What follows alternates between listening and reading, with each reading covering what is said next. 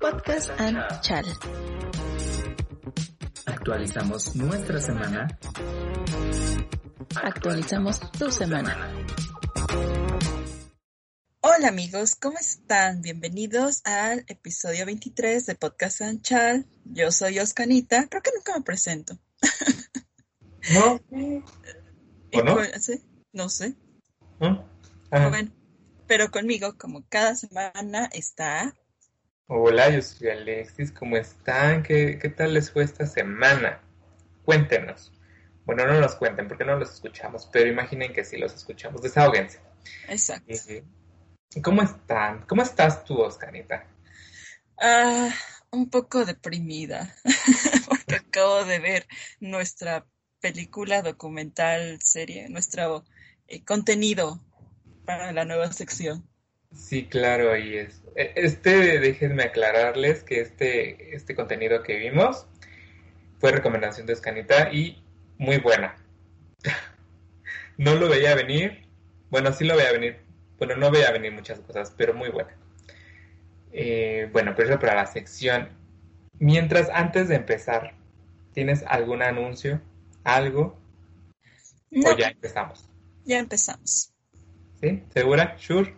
I'm sure. Bueno, pues entonces vamos a empezar con el update de cada semana. Esperemos que esta vez Oskanita no se nos vaya como hilo de media, porque ahora de media. Perdón, el mal habla. Sí, porque la vez pasada fue como 40, no, como 50 y tantos minutos de update de Oskana y 2 minutos del mío, entonces. Ahora, tampoco la voy a culpar de todo a ella. También yo tengo la culpa por no hacer nada interesante con mi vida. Pero vamos a empezar. ¿Qué tienes que contarnos esta semana, Oskanita? Pues no mucho hasta eso. Mira, acuérdate que tú eres la que le da contenido a esto. Si no, esto no va a jalar. Sí. Pero hoy sí tenemos tema. Entonces, aquí irnos rápido. Pues primero, por fin, llegó mi paquete de AliExpress. ¿Después de cuántos días, semanas? Después de un mes. Ay, un mes. Ajá. Pero se entiende porque viene de China. Sí lo limpié súper bien, amigos, con cloro y pino, porque si no, no me dejaban meterlo a la casa. Sí, claro, es que mira, ya uno a estas alturas ya no sabe de dónde cuidarse, parecerá exagerado, pero mira, venos un año después. Y pues todo bien, o sea, llegó una parte, me faltan todavía un paquetito de stickers, pero amigo, me estafaron. Cuéntanos tu experiencia de esta compra. ¿Cuánta serotonina y dopamina liberaron en ti? Pues mira, me estafaron. Nada más un vendedor me estafó y sí lo puse en la reseña, así de usted me estafó, pero no voy a meter reclamación porque sí quiero los stickers. Y qué hueva pelearme con alguien de China, o sea, no. No, sí, claro, aparte imagínate, si te llegó en un mes el paquete, imagínate si es una reclamación y tienes que hacer una devolución y luego te hacen la devolución con... No, mucho tiempo. Exacto. Entonces dije, ay no, o sea, nada más le voy a dejar mi estrella, mi única estrella, porque la verdad los stickers, algunos sí están de muy buena calidad y aparte están como plastificados, y otros la verdad están todos pixeleados. Entonces fue así como de, pues mire, sí me dio stickers de Zelda, que fue por la razón por la que le compré a usted, pero usted muy mal, me robó 20 stickers. Su descripción decía 50 unidades. ¿Y además te entregaron cuánto? ¿30? 30, ¿no? 30.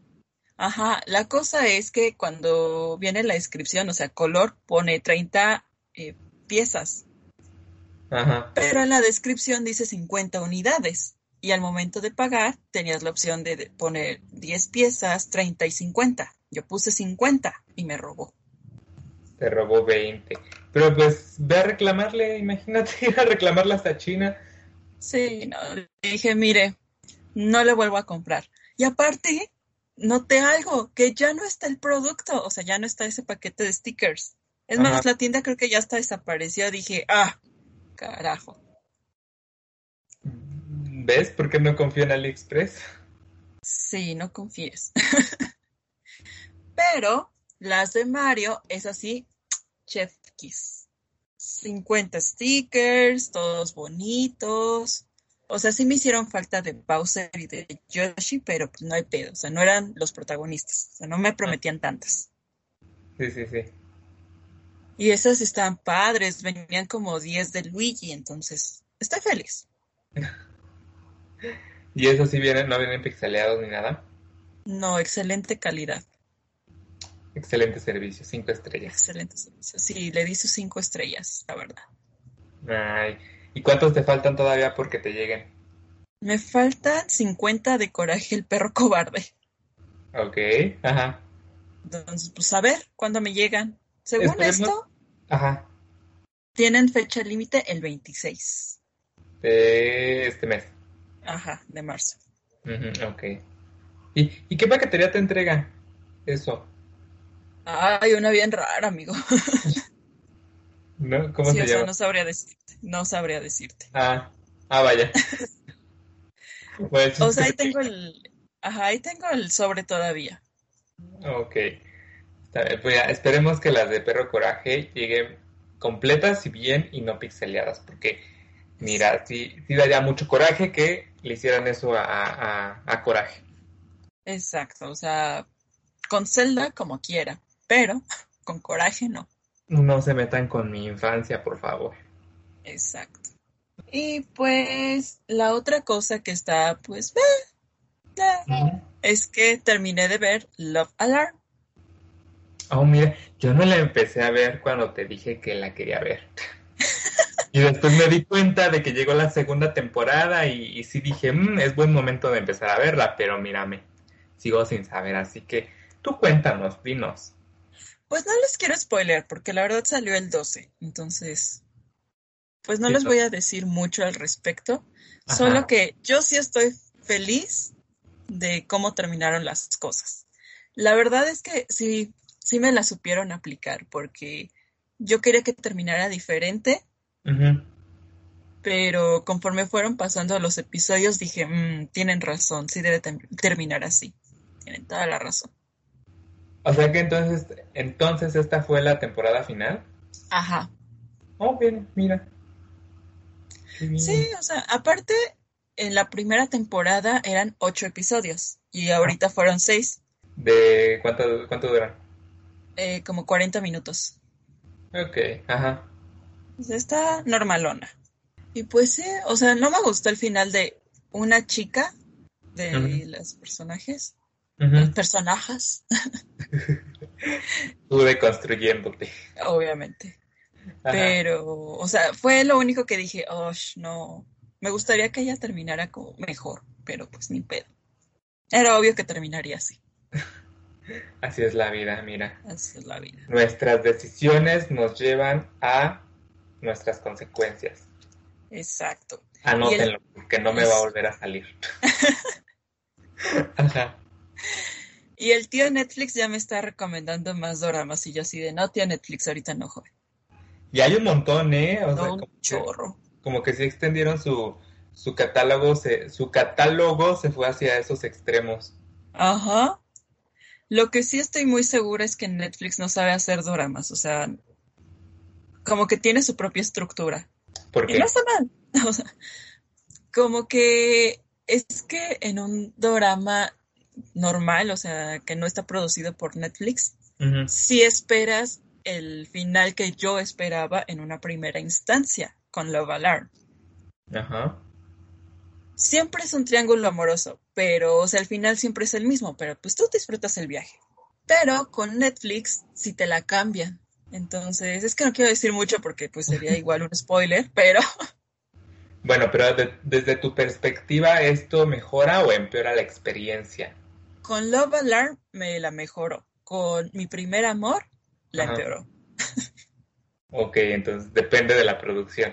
Ajá, o sea, depende de la historia y depende mucho del triángulo amoroso. Ok, bueno, ahí sí tú eres la experta porque yo nunca he visto un dorama de ninguna productora, entonces... Love Alarm, de hecho, sería creo que el primer drama. No tengo mucho que aportarte en ese sentido. Exacto. Ah, ¿sabes cuál también está muy bueno? ¿Cuál? Que igual es producción de Netflix, Startup. ¿Cuál? Startup, así como una empresa emergente. Ah, ok. Pues es eso. Ah, vaya. Ok, voy a anotarlo en mis recomendaciones y lo voy a agregar a... Está igual en Netflix, ¿no? Ajá, es producción de Netflix. Ese también está muy bueno, me gustó. Y aparte aprendí muchos conceptos. Yo, mira, lo terminé y dije, quiero fundar mi propia empresa. Oh, vaya. Vas a ser una nueva neni. Exacto. Ya, todo cool. Ajá, ¿qué más? Y pues ya. Básicamente esa fue mi semana. Estaba aburrida. Donde lo más emocionante fue recibir tus stickers. Exacto. Que ya empecé a usar, amigos. Ya tatué mi laptop. Qué hermoso. Yo a mi laptop no le pongo nada porque me da... No me gusta ponerle cosas a mi laptop. No sé por qué. Yo era así hasta que pues me llegaron stickers y dije, ¿me? Maybe yo creo que también porque yo no tengo. Porque yo siento que si tuviera uno bueno de Muse, se lo pondría. Exacto. Entonces, pues vemos. Entonces, esa fue toda tu semana. Uh-huh. Ok, qué hermoso. A ver, cuéntame la tuya, ¿qué pasó? No, pues mira, la me estuvo peor. No, pues mira, hoy tuvimos, como cada mes, junta de integración. Y lo que cabe resaltar en esta junta es que, ¿sabes qué me hicieron hacer? ¿Qué? Me hicieron cantar la de El Rey León, la de la cigüeña, o no sé cómo se llama, pero dice cigüeña.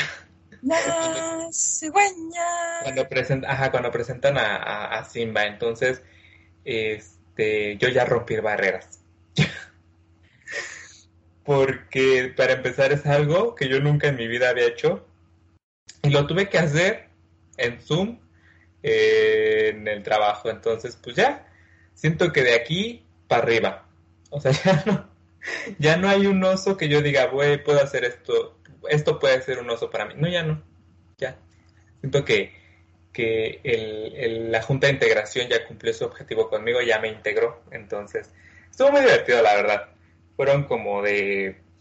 Ay, ¿por qué me hicieron...?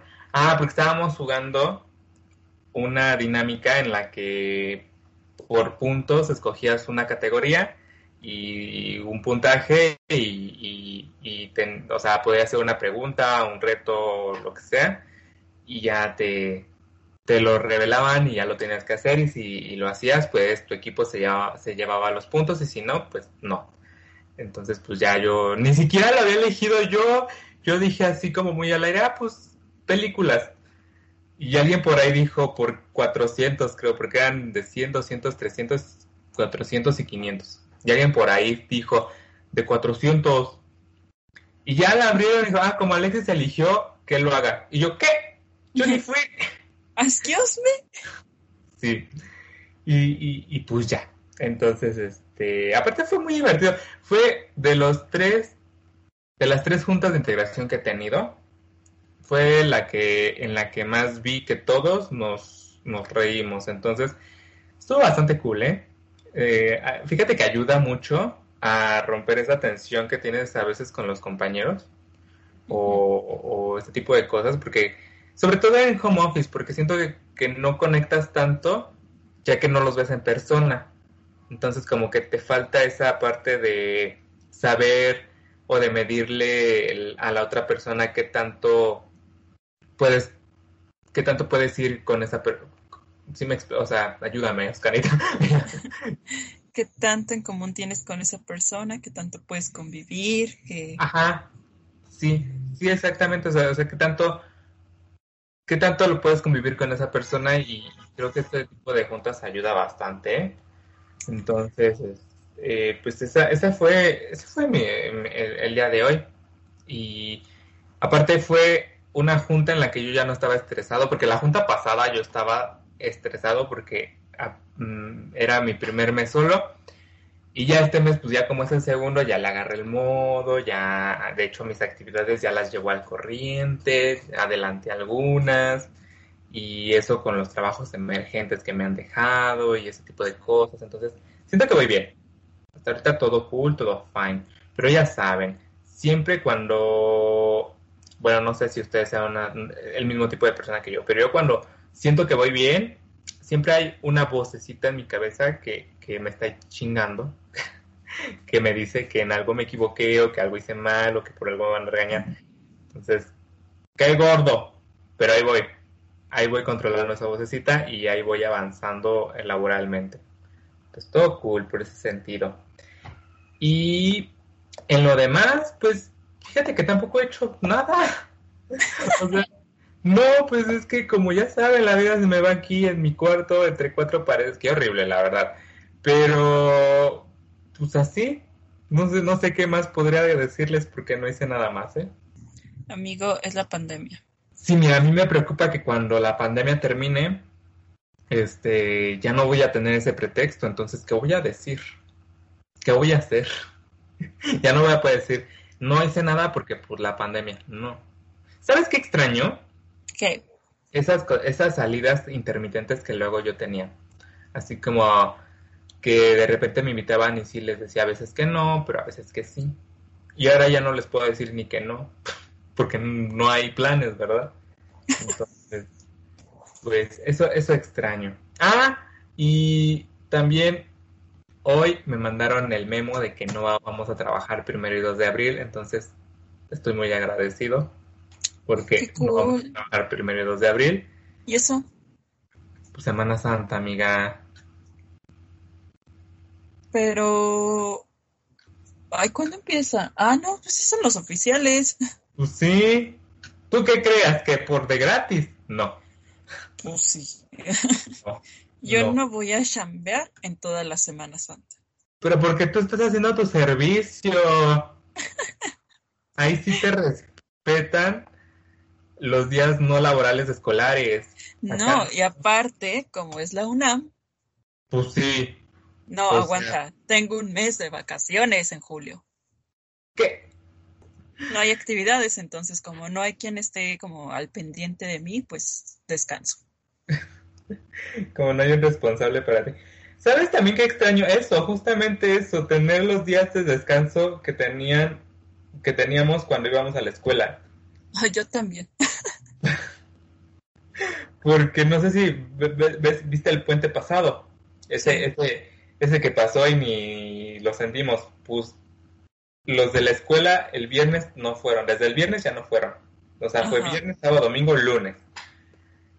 Y uno que trabaja, pues, lunes nada más.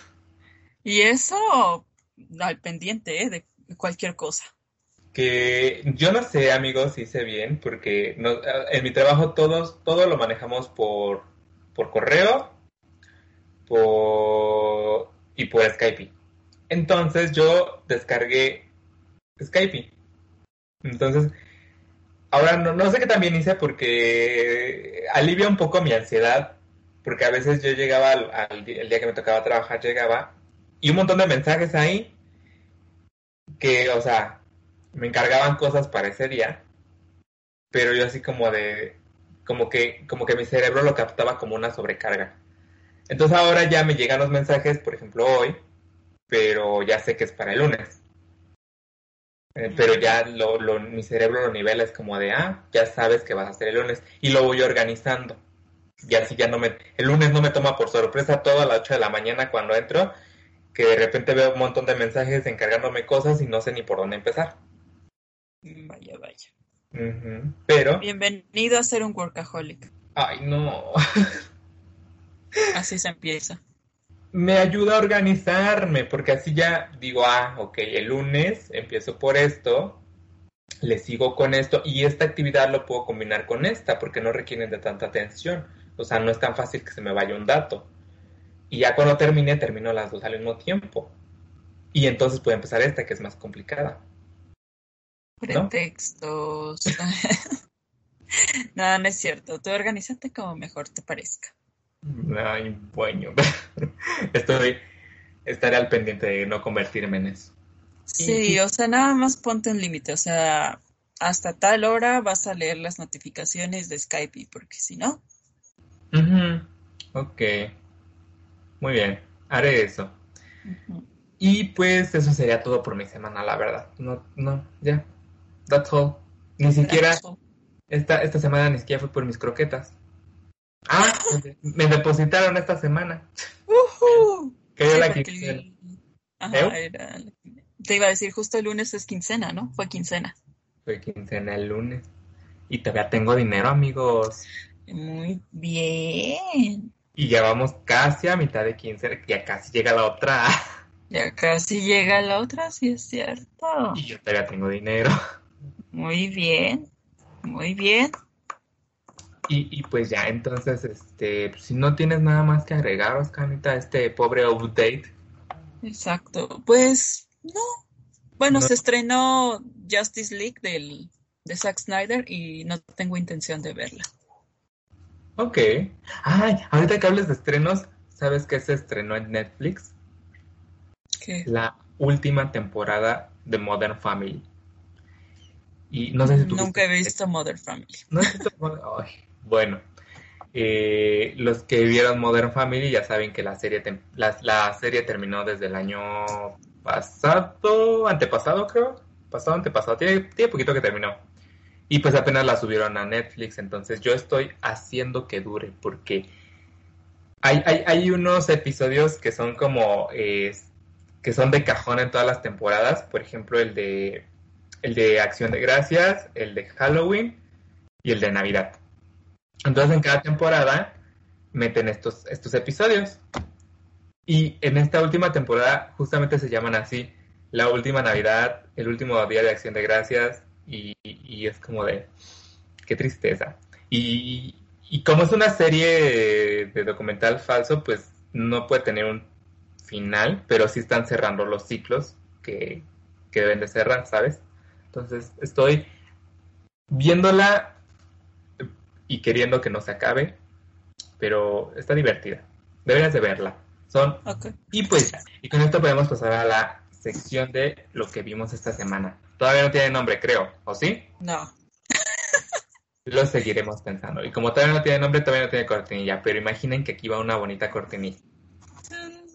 Tun, tun, tun. No sé. Imagínense algo mejor. Pues amigos, esta semana vimos El dilema de las redes sociales. Es un documental porque, no sé si ustedes lo notaron, pero Alexis como que hizo mucho énfasis en documental. Y dije, tal vez quiere ver un documental. No sé, me da la impresión. No, yo nada más estaba dando pie a otras opciones. En Pero fin, mira, el documental que elegiste fue uno de esos que dieron en el clavo. exacto. Eh, Sí, amigos, estoy deprimida. Es la razón por la que estoy un poco deprimida. Porque haciendo una breve hipnosis. Sí, es hipnosis, ¿no? Ujú. Sí, no, sí. Eh, um, El documental habla sobre las redes sociales, como, o sea, creo que todos sabemos que sí tienen todos nuestros datos, pero te lo pone así como de, o sea, sí tienes tus datos, pero te maneja así, así, así, así, y te manipula. Incluso las teorías conspirativas están hechas para ti. No sé, o sea, como que te pone mucha realidad enfrente de ti que dices, chale, ya no quiero tener redes sociales. Sí, y son cosas que todos sabemos. Mira, Exacto. Este tipo de, o sea, me gustó este documental porque es una mezcla entre documental con una pequeña historia, Ajá, porque van mezclando, sí, se ponen expertos que trabajaron en Google, que trabajaron en Twitter, que trabajaron en Instagram, que trabajaron en varias de estas redes sociales y en varios niveles, dependiendo la red y dependiendo el énfasis y de lo que se esté hablando del tema, como expertos te los ponen y aparte, ya en una visión secundaria, te lo van ejemplificando con una historia que a mí me pareció que toda la narrativa de del documental. Lo hicieron muy bien, a mí me gustó, o sea, porque tiene, fuera del tema, que es muy interesante, uh-huh, tiene una ambientación musical muy buena. O sea, yo estaba como muy tenso, pero por la música, o sea, por lo que decían también, pero la música me ponía muy, muy tenso. Y la historia, por ejemplo, hay un recurso que usaron en la serie, bueno, yo dale con la serie, en el documental, que es si lo recuerdas tú, Oscana, que es cuando hablan del muñeco vudú. Ay, sí. Se los voy a describir. Hablan de un muñeco vudú, de que este muñeco eres tú, y es una metáfora de cómo funciona una inteligencia artificial. Entonces, ajá, tú eres el muñeco vudú.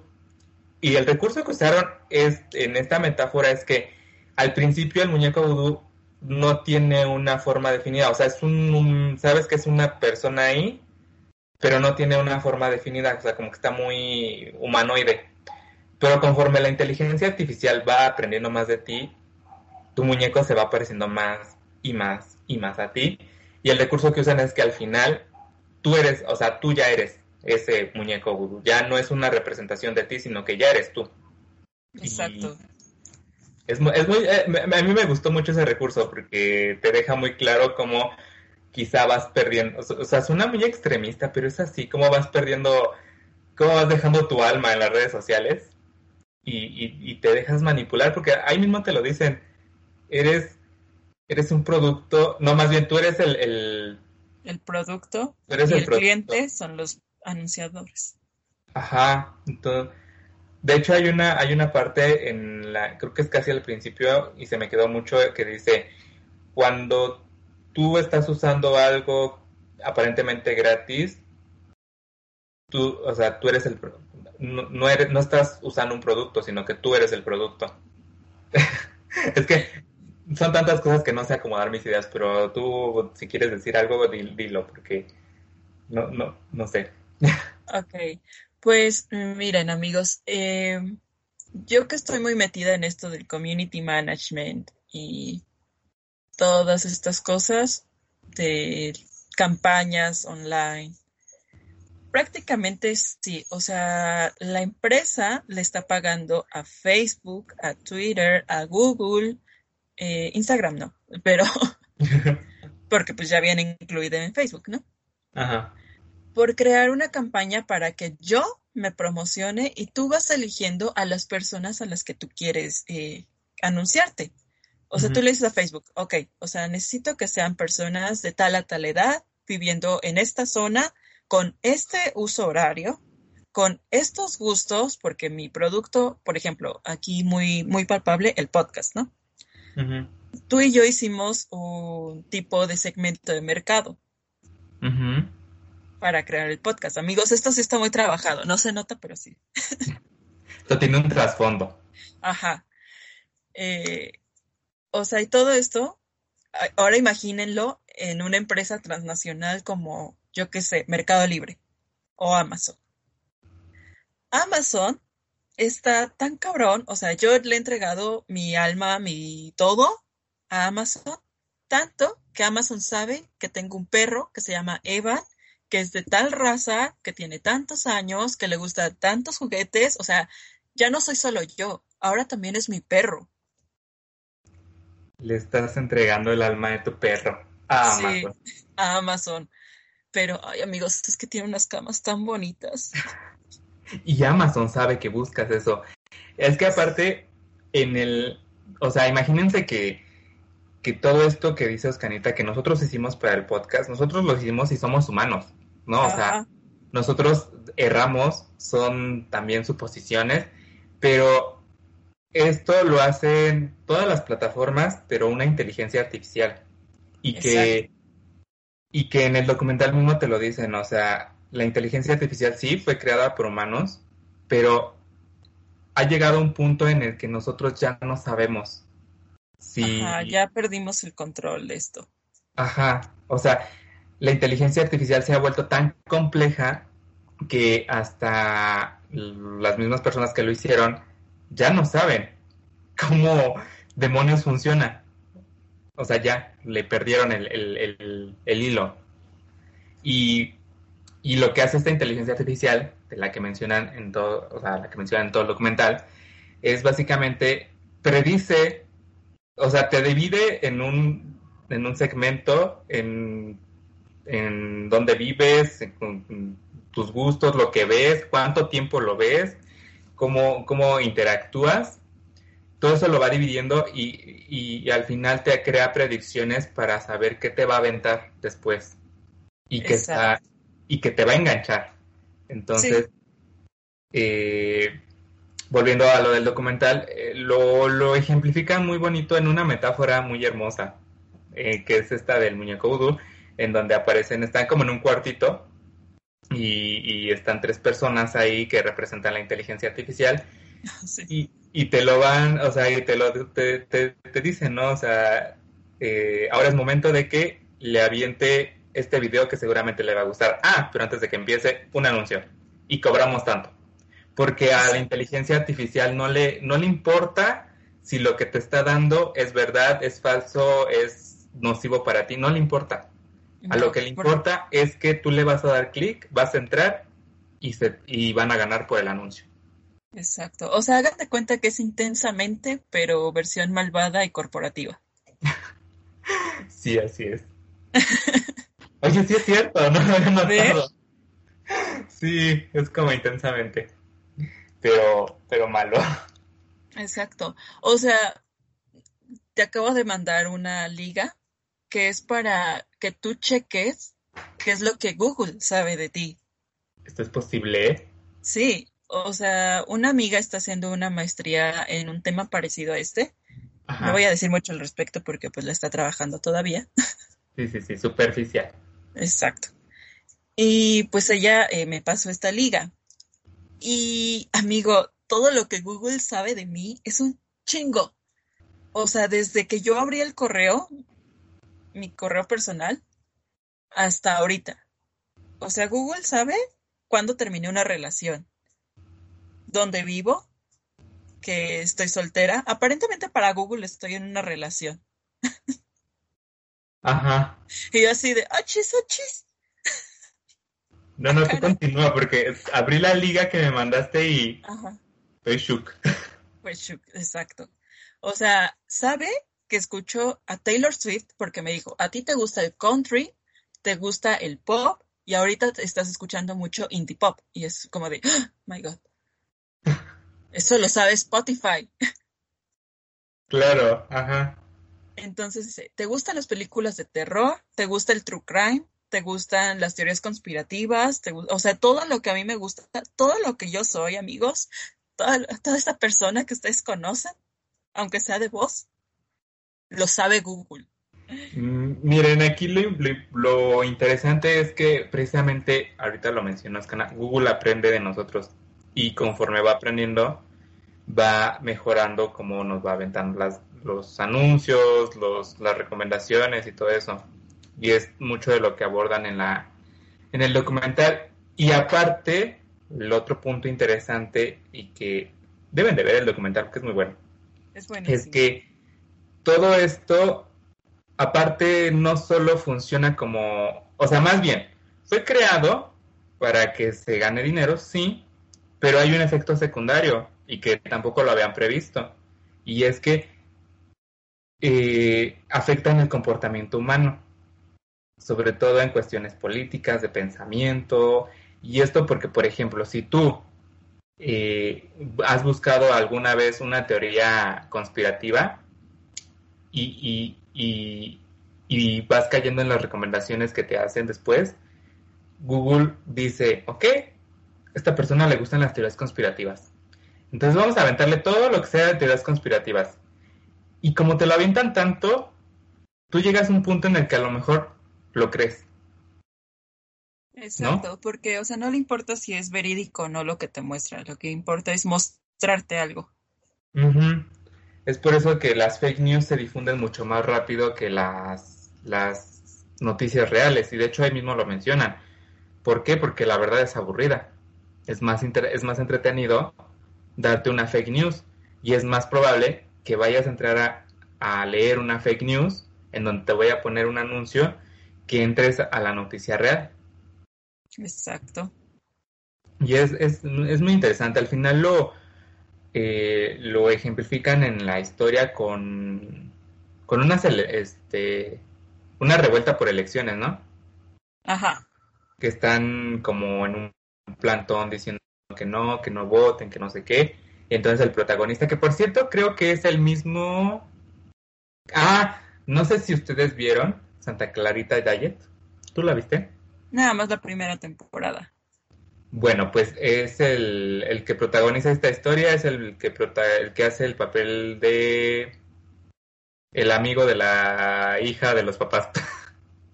Ay, es que no me acuerdo su nombre. No. Pues ves que están los papás. Ajá. Tiene una hija. Ajá.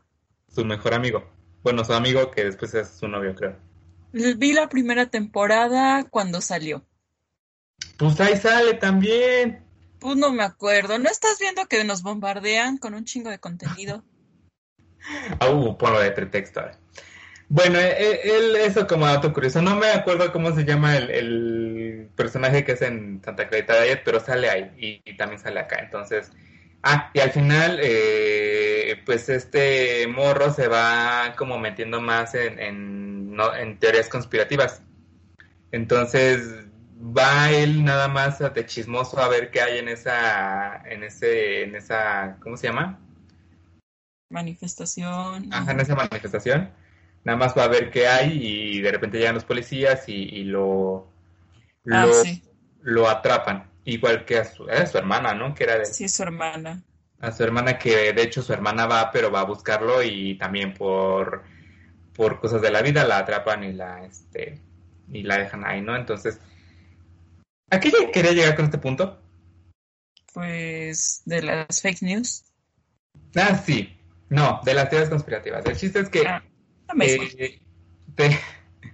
te puede, o sea, según tus intereses te van bombardeando de tanto sobre el tema que a ti te interesa o que a ti te puede interesar, que al final te lo terminas creyendo, y por eso hay mucha gente con teorías conspirativas en la cabeza. Y pero pues tampoco no es culpa de Google. Bueno, sí es culpa de Google, pero Google no es una persona que dice esto está bien o esto está mal para esta persona. Simplemente dice, esto me va a hacer ganar dinero a mí y a mis empresas. Exacto, o sea, miren, pa' pronto, valemos cheto los humanos, lo que importan son las corporaciones. Pero esto es porque pues hay una monopolización. Ajá. De las redes sociales, porque Facebook, ¿no? Es un monstruo. Sí, Facebook, pues ahí está Instagram. Ajá. WhatsApp y parte de Twitter. Ajá. Y pues Google pues también es un monstruo, y Amazon, que son monstruos. Pues a ellos les interesa ganar, o sea, obviamente. Pero pues también ahora no es culpa total de ellos, también hay una culpa de parte de nosotros porque no somos del todo... Al principio, en el documental, al inicio, hacer una pregunta que es, todos sabemos que hay un problema, pero ¿cuál es el problema? ¿No? Y ya de ahí se desencadena todo. Y la cosa de aquí es que si las personas fuéramos un poco más críticas, buscáramos un poco más de información, no nos dejáramos llevar por lo primero que vemos, no sería tan así este problema. Y ya para finalizar mi participación... En este bonito documental, al final del documental hacen una bonita reflexión que dice que un árbol vale más talado que plantado. Igual. ¿La ballena? Ajá, una ballena vale más muerta que viva. Y que si esto lo traspolamos a que nosotros somos ese árbol en el que valemos más siendo nada más poco críticos y pues como zombies, a que como personas pensantes. Entonces, si lo tomamos desde esa forma, tal vez podamos entender que lo único que quieren las corporaciones pues es enriquecerse a costa de de lo que sea. Y pues con esa reflexión me quedo de que, pues sí, es cierto, y qué feo. Qué feo. Pues miren, ya para terminar mi bella participación, sí, hay que hacer mucha depuración de nuestras redes sociales. Es complicado, sí, hay que cuestionarnos todo el tiempo, sí. Es doloroso, mucho. Pero pues no podemos seguir siendo unos zombies, ¿saben? O sea, es cagado porque nuestros padres siempre nos decían así de no te creas todo en internet. Y pues, ¿qué fuimos a hacer? Creernos todo lo de internet. Ajá. Entonces, no, y aparte son los padres a veces los primeros que creen. Ay, sí. En lo que ven en internet. Exacto. Entonces, o sea, yo sé que también yo estoy muy sesgada y que mucho de mi contenido en redes sociales, pues viene de que pues yo tengo ciertas ideas muy, muy puntuales y muy evidentes, por así decirlo, respecto a la sociedad, respecto al sistema actual, y que puedo estar sesgada, ¿no? O sea, obviamente mi contenido jamás lo he puesto como una verdad absoluta. Que me gusta pelearme con viejitos rancios, claro. Por supuesto. Por supuesto, no voy a dejar de hacerlo. Eso alimenta a los anuncios. Ajá. Pero sí, amigos, sobre todo en esta pandemia, creo que todos ya llegamos al punto en el que decimos, ya, o sea, quiero cerrar todo y desaparecer. Me trabo del coraje. Ajá. Entonces, sí, hay que tomarnos un tiempo. Porque yo mientras veía este documental, o sea, estaba lavando los trastes y dije, a la madre.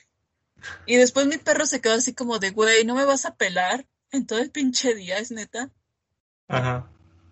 Y ya, o sea, yo estaba acariciando a mi perro y dije, creo que los momentos más felices que tengo es cuando o estoy cocinando o estoy con mi perro, que no tiene nada que ver con el teléfono. Sí, algo más desapegado. Ajá, entonces, amigos, tómenlo en cuenta. No, digo, no les puedo decir salgan porque no se puede, pero... No, es muy imposible, pero si se cuestionan todo lo que ven, yo creo que con eso ya llevamos un punto. Y aparte hay algo que es muy interesante y que ahorita que mencionaste lo de tus... que tienes ideas muy puntuales, hacen una mención en la que aparte dicen que... o sea, posiblemente la forma en la que piensas es manipulada por la propia inteligencia artificial. ¿Esto por qué? Pues porque de repente a lo mejor buscaste algo y pues la inteligencia artificial te lo empezó a mandar y de ahí partiste y ya como que sí encajó contigo y ya. Hacen de hecho una comparación con, no sé si tú has visto la película, yo sí la he visto, la película de The Truman Show, que es donde este tipo que es con Jim Carrey está la recomendaste. Está viviendo en un show de televisión y de hecho ponen un fragmento donde le preguntan que por qué Truman no se había preguntado si estaba sobre su realidad hasta ese momento y el otro le contesta, porque generalmente un individuo acepta su realidad y no se cuestiona. Y pues sí es cierto. Entonces entonces dicen, somos como millones de Truman Shows viviendo en una propia realidad que nos hemos creado nosotros mismos. Exacto. No, o sea, yo estoy muy segura de que sí, cuando yo entré al feminismo, sí fue por el algoritmo de Facebook. ¿Es? Ajá, porque pues yo estaba deprimida, estaba buscando cosas sobre psicología y no sé por qué Facebook me empezó a mostrar publicaciones de una amiga que es feminista desde hace chingos de años. Y empecé a verlo y dije, qué chida forma de pensar. Y ya, de ahí. ¿Ves? Facebook. Claro, amigos. Exacto. Claro, o sea, también he leído libros y he ido como profundizando un poco más, ¿no? Pero mi primera entrada sí fue por Facebook. ¿Ves? Ese tipo de cosas. Y es muy interesante. Yo les recomiendo que lo vean y se cuestionen un poco más y al final van a quedar como choqueados, como diciendo, es que lo sabía, pero no sabía a qué nivel. Exacto, porque creo que todos lo sabíamos. Me encanta cuando mencionan el Pizzagate, porque, güey, ¿tú recuerdas por qué ganó Donald Trump? Justo creo que fue en la semana final de las elecciones de Estados Unidos. Sí. Hillary Clinton le iba dando una putiza. Uh-huh.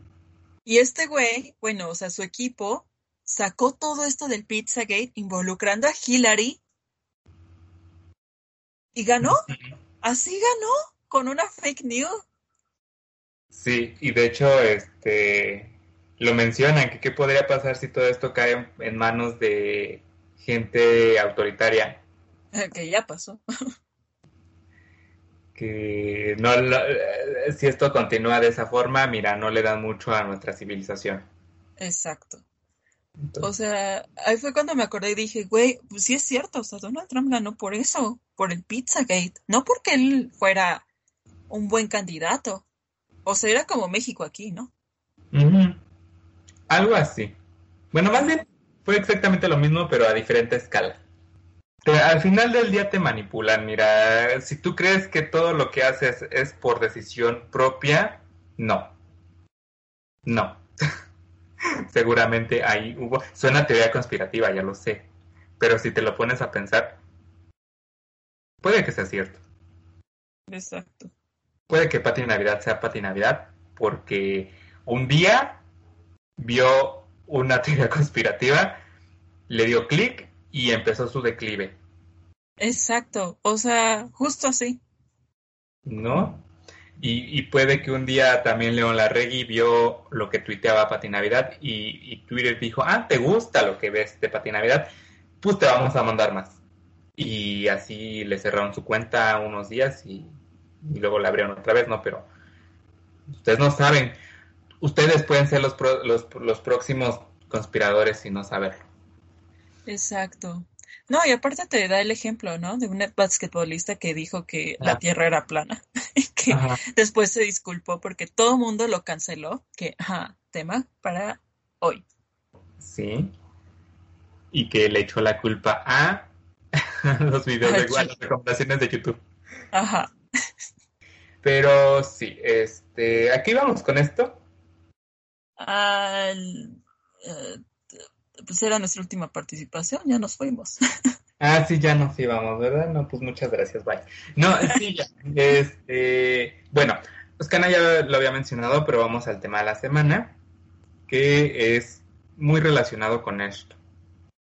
Así que, pues vamos. Vamos.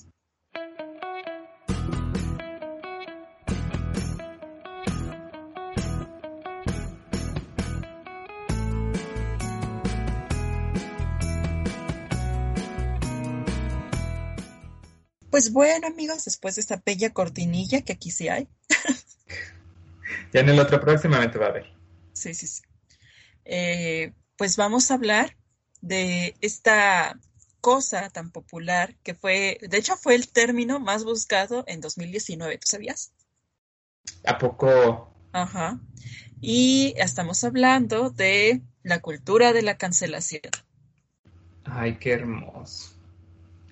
Qué hermoso es poder cancelar a la gente, pero qué peligroso es cancelar a la gente. Es correcto. ¿Qué tienes que decirnos tú sobre la cancelación? A ver, cuéntanos. Pues bueno, busqué en sí el término cultura de la cancelación y habla sobre un bullying grupal hacia una persona que cometió un error, ya sea que dijo algo homofóbico, transfóbico, racista, misógino, etc. Uh-huh.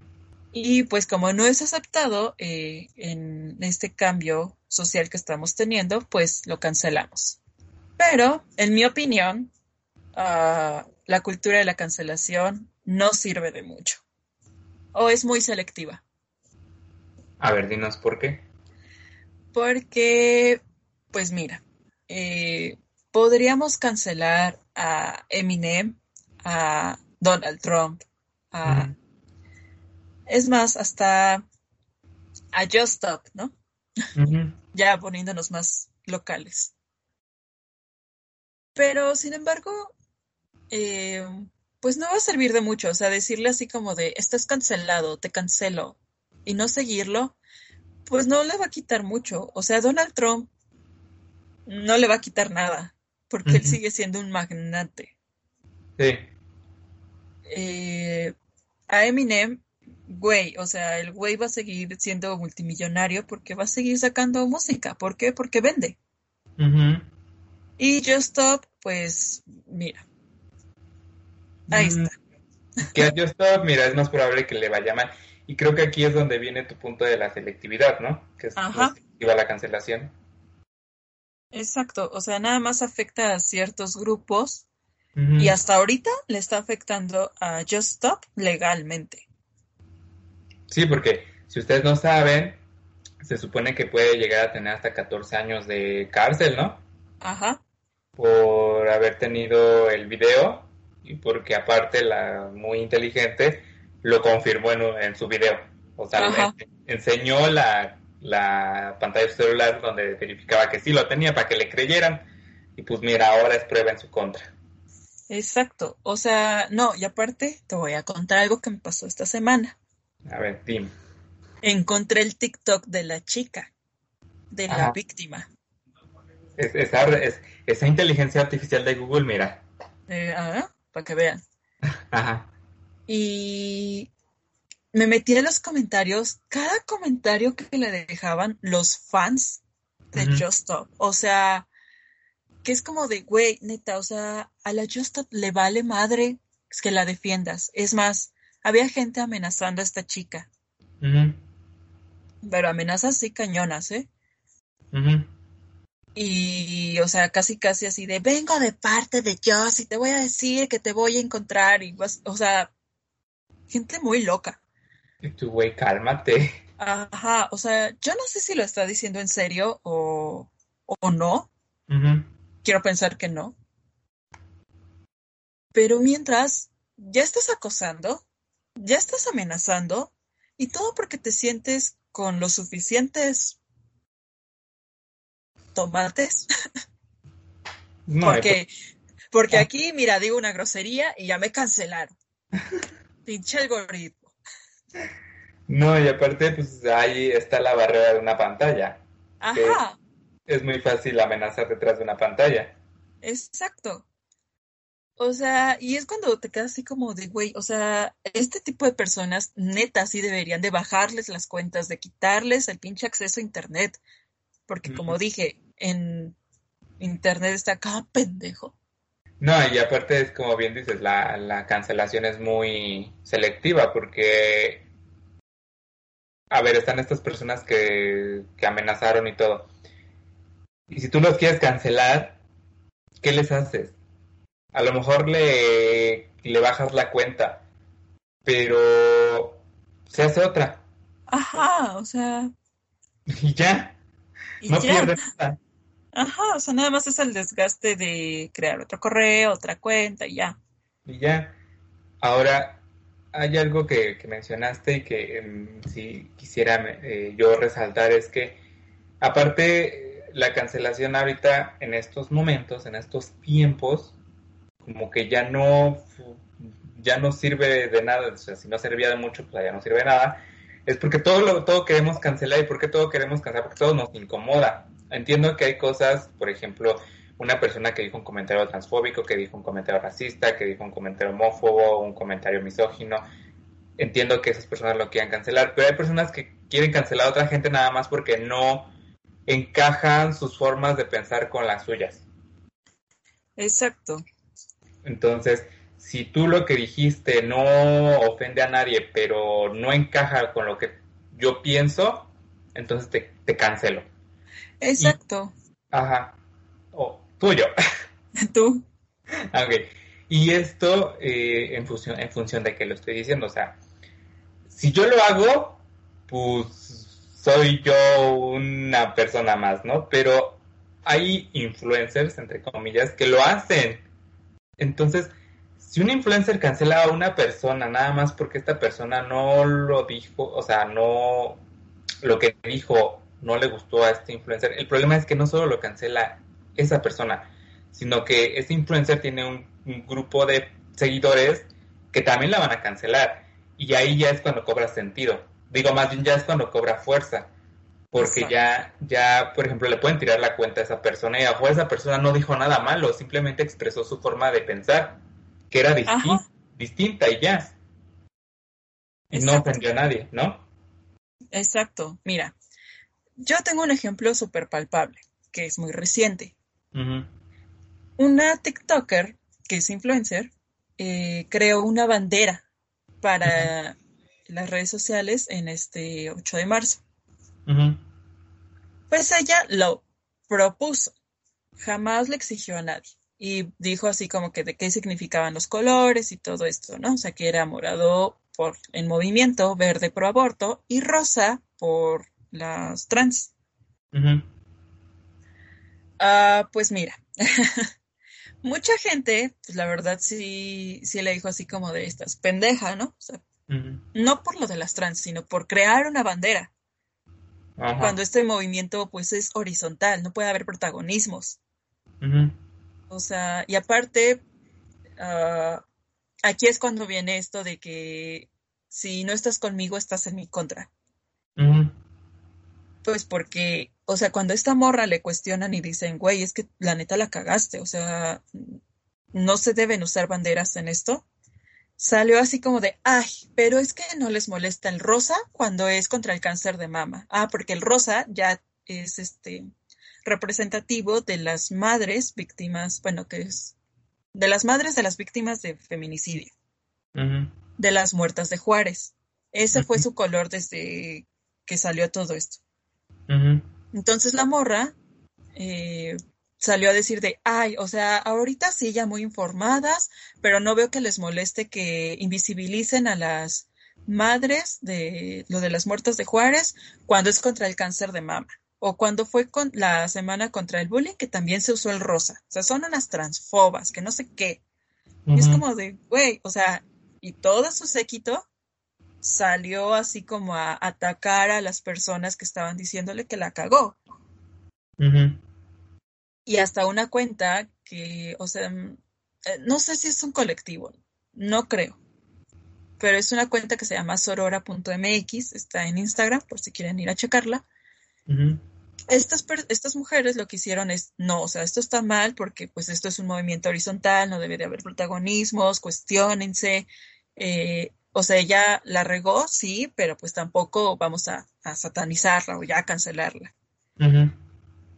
O sea, ella lo hizo, la página de Sorora.mx sí lo hizo en un buen plan, pero la respuesta de la otra morra sí es como de una casa de brujas, ¿no? O sea, uh-huh, y hasta empiezas a caer como en este círculo vicioso de te cancelo, me cancelas, nos cancelamos, se cancelan. Y es ahí donde te das cuenta que no sirve de mucho, ¿verdad? Ajá, o sea, y es como de, güey, o sea, nada más te están diciendo que la cagaste, cosa que sí pasó, o sea, sí la cagaste. Mm. Pero no por eso eres una pésima persona o ya nadie va a incluir a las trans en el feminismo, que ese es otro tema, ya lo habíamos comentado. Mm-hmm. O sea, nadie está diciendo eso, güey, nadie, absolutamente nadie está diciendo, no a las trans, nadie. Mm-hmm. Se está diciendo que el protagonismo no tiene cabida en el feminismo. Uh-huh. Y tú sales a victimizarte de que te están atacando, te están amenazando, que bueno, sí hubo gente que sí lo hizo. Uh-huh. Pero lo hizo parecer así como, es que todos los que dicen que no a la bandera son unos transfobos. Es como de, güey, tú ni siquiera eres trans. Sí, claro. O sea, para empezar, güey, te estás apropiando de una lucha que no te pertenece. Entonces yo sí dije así como de, morra, no puedo contigo, eres muy buena persona, bendiciones, que te vaya bien, que comas rico todos los días, pero yo ya dejo de seguirte. Pero ahí básicamente tú la cancelaste. La cancelé, sí. Digo, o sea, no le he reportado nada, o sea, ella puede seguir haciendo su contenido cuando quiera. De repente me salen sus videos, uh-huh, pero es así como de, no puedo con él, o estás conmigo o en mi contra. Sí, claro.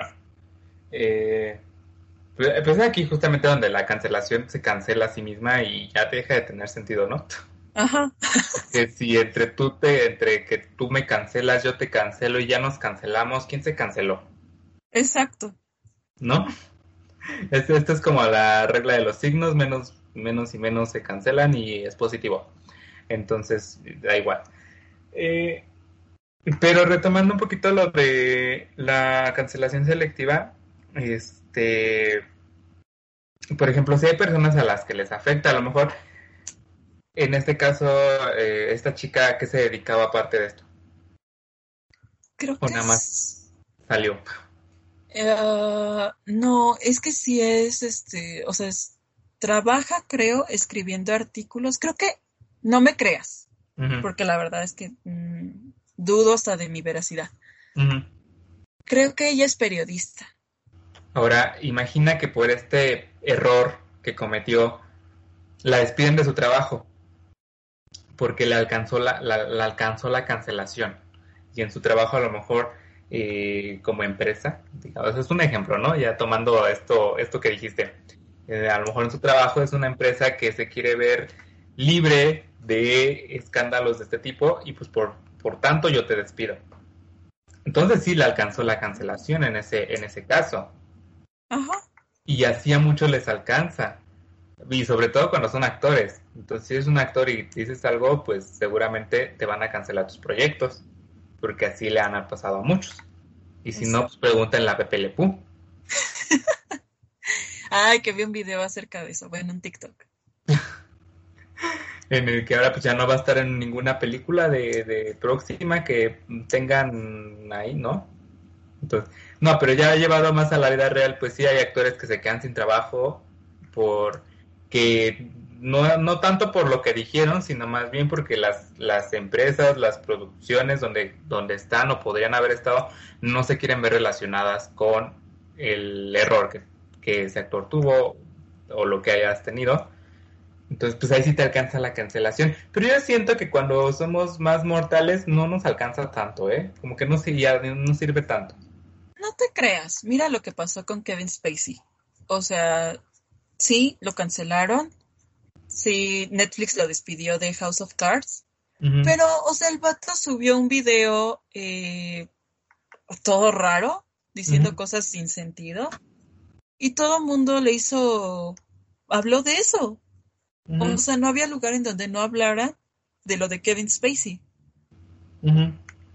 Entonces es como de, güey, o sea, no que estaba cancelado. O sea, ¿por qué le seguimos dando fama a este tipo de personas?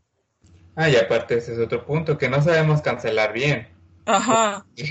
O sea, cancelar implicaría que tú ya no vas a dar temas sobre esa persona.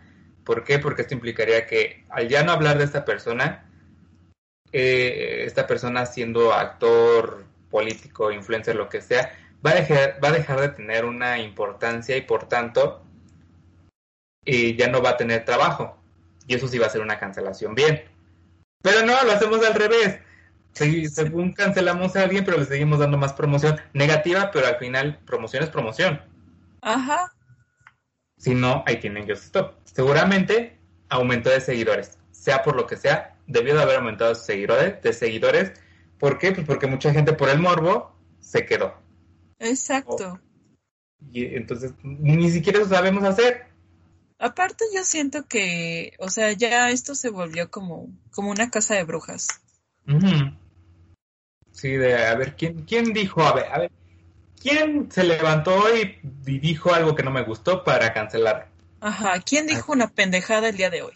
Básicamente así estamos ya para cancelar a cualquier persona que se nos atraviese. Y esto creo que ya se los había mencionado desde el podcast pasado, que la cancelación creo que lo único que busca o la única razón de su existir es pretender que nada está pasando, que sí, nada está mal, como tratar de borrarlo, como no sé si han visto este capítulo de Black Mirror donde te bloquean y ya no te ves más que tú una mancha y granulado. Sí. Como que eso lo queremos hacer. Y ya sabemos en qué terminó Black Mirror. Pues así, si seguimos cancelando gente, posiblemente en eso acabe aquí. Pues sí, o sea, yo sé que hago mucha burla y hago mucha mención de esto de la cultura de la cancelación, pero es que yo no creo en ella, o sea, Aparte, amigos, entren a Twitter. A alguien están cancelando justo ahora. Entonces, sí. Y de que, sí, es que yo siento que no sirve, pero sí sirve. Ajá. No sé si me explico. Ah, por ejemplo, se me había ido. El caso de mi reina hermosa Taylor Swift. Uh-huh. Que a ella la cancelaron por el pendejo de Kanye West. Uh-huh. Y güey, o sea, este pendejo es una mierda. Una pinche mierda. Maldita sea. Y sigue teniendo un montón de ventas. Lo siguen nominando a todos los Grammys, a pesar de que los orinó, porque esa fue su protesta, según él. Uh-huh. Y sigue estando ahí, o sea, sigue estando vigente. Sigue siendo una persona que puede hacer lo que quiera. O sea, este güey es la prueba de que la cultura de la cancelación es una burla. Y de cuando... que lo hacemos mal. Exacto, o sea, y cuando este güey que insultó a Taylor Swift la interrumpió, o sea, este güey teniendo creo que 30 y tantos años y ella 18, uh-huh, que, o sea, mandó a sus seguidores a hacerle bullying, que, o sea, muchas cosas, amigos. Vean Miss Americana para esto, por cierto. Pero, o sea, a este güey no le hicieron nada y a Taylor sí la cancelaron de los Grammys porque... A mí me dirán lo que quieran, pero Reputation es una fregonería. Ok, ajá. Yo sé. Por cierto. Solo para mencionar. Solo por mencionar. Y no lo nominaron a los Grammys nada más porque pues estaba en esta polémica. Y aparte, aparte, amigo, cuando le roban todo su crédito a Taylor Swift de sus discos, y este güey, este que le robó, que no voy a decir su nombre porque he is cancelled for me. Y eso sí es cancelar. Ajá. Eso sí es cancelar. O sea que este güey se quiso postular para un cargo en el gobierno, creo que era del Congreso, algo así, pero era para las elecciones. Uh-huh. ¿Sabes cuáles eran los títulos de los diarios? X ser humano no va a poder llegar a las votaciones gracias a Taylor Swift. O sea, culpándola. Sí, básicamente por culpa de Taylor Swift no pudo. Ajá. Cuando, güey, el que robó fue él. Uh-huh. Entonces, cancelo la cancelación. Qué irónico. Qué irónico. Es lo que te digo, la cancelación se cancela a sí misma y entonces se cancela. Ajá. Y no sirve de ti, razón, no sirve de nada. Matemáticamente se cancela. Pero bueno, ¿algo más que agregar a este tema? No, estoy muy enojada, ¿no?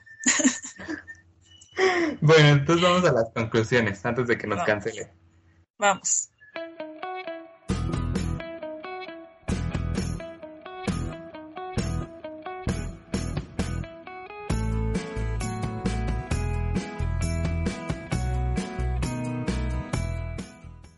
Bueno, amigos, después de esa cortinilla tan hermosa, vamos a las conclusiones de este podcast.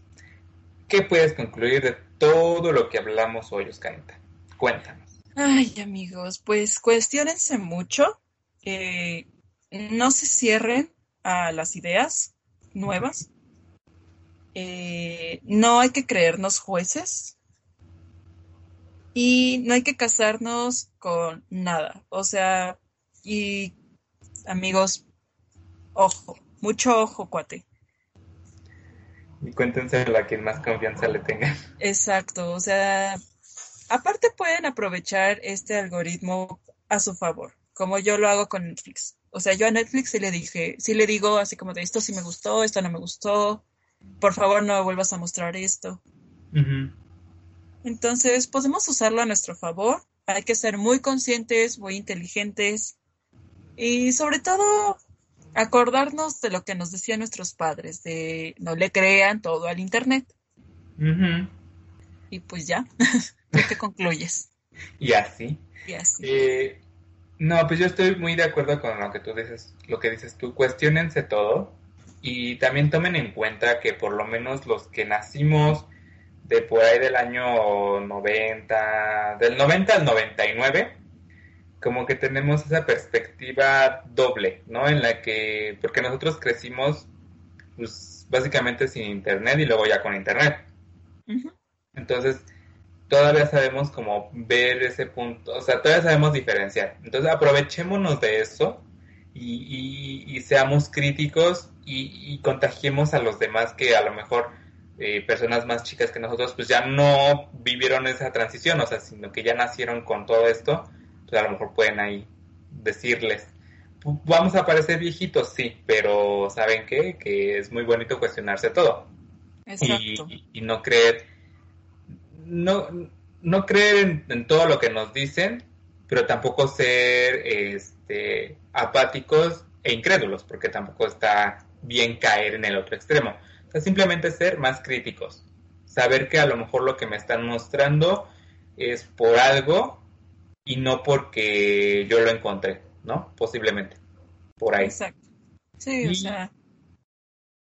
Y que culpar al algoritmo puede ser una gran excusa, ya le decía Oskanita, entonces, no sé, para cualquier cosa, para cuando se quieran zafar de algo, culpen al algoritmo. Digan, es que yo no sé si Google me lo dijo, o yo lo pensé, o así va. Ustedes digan, y se zafan, porque la otra persona no va a saber ni de qué están hablando. Pues ya, esas son mis conclusiones. Muy bien. Y si no tienes nada más que agregar, no. Pues vamos a las redes sociales. Acuérdense que nosotros tenemos Facebook, Twitter, YouTube e Instagram, y en esos nos pueden encontrar como @podcastanchal en Ancon, AND. Y en Spotify como podcastanchal el Ancon & Y que tenemos un correo de Gmail que es podcastanchal@gmail.com con el and con AND. Y ahí nos pueden encontrar y nos pueden decir lo que quieran y así. Y si no, dejen que Google les recomiende nuestro podcast. Acéptenlo. Que entre en su algoritmo. Por favor. Que Google sepa que les gustamos. Que Google sepa que ahí estamos para lo que se ofrezca, ¿no? Por favor. Y pues nada, este fue el podcast de la semana. Y yo soy Alexis y Oskanita. y esto fue Podcast and Chal. Podcast and Chal. Actualizamos nuestra semana. Actualizamos tu semana.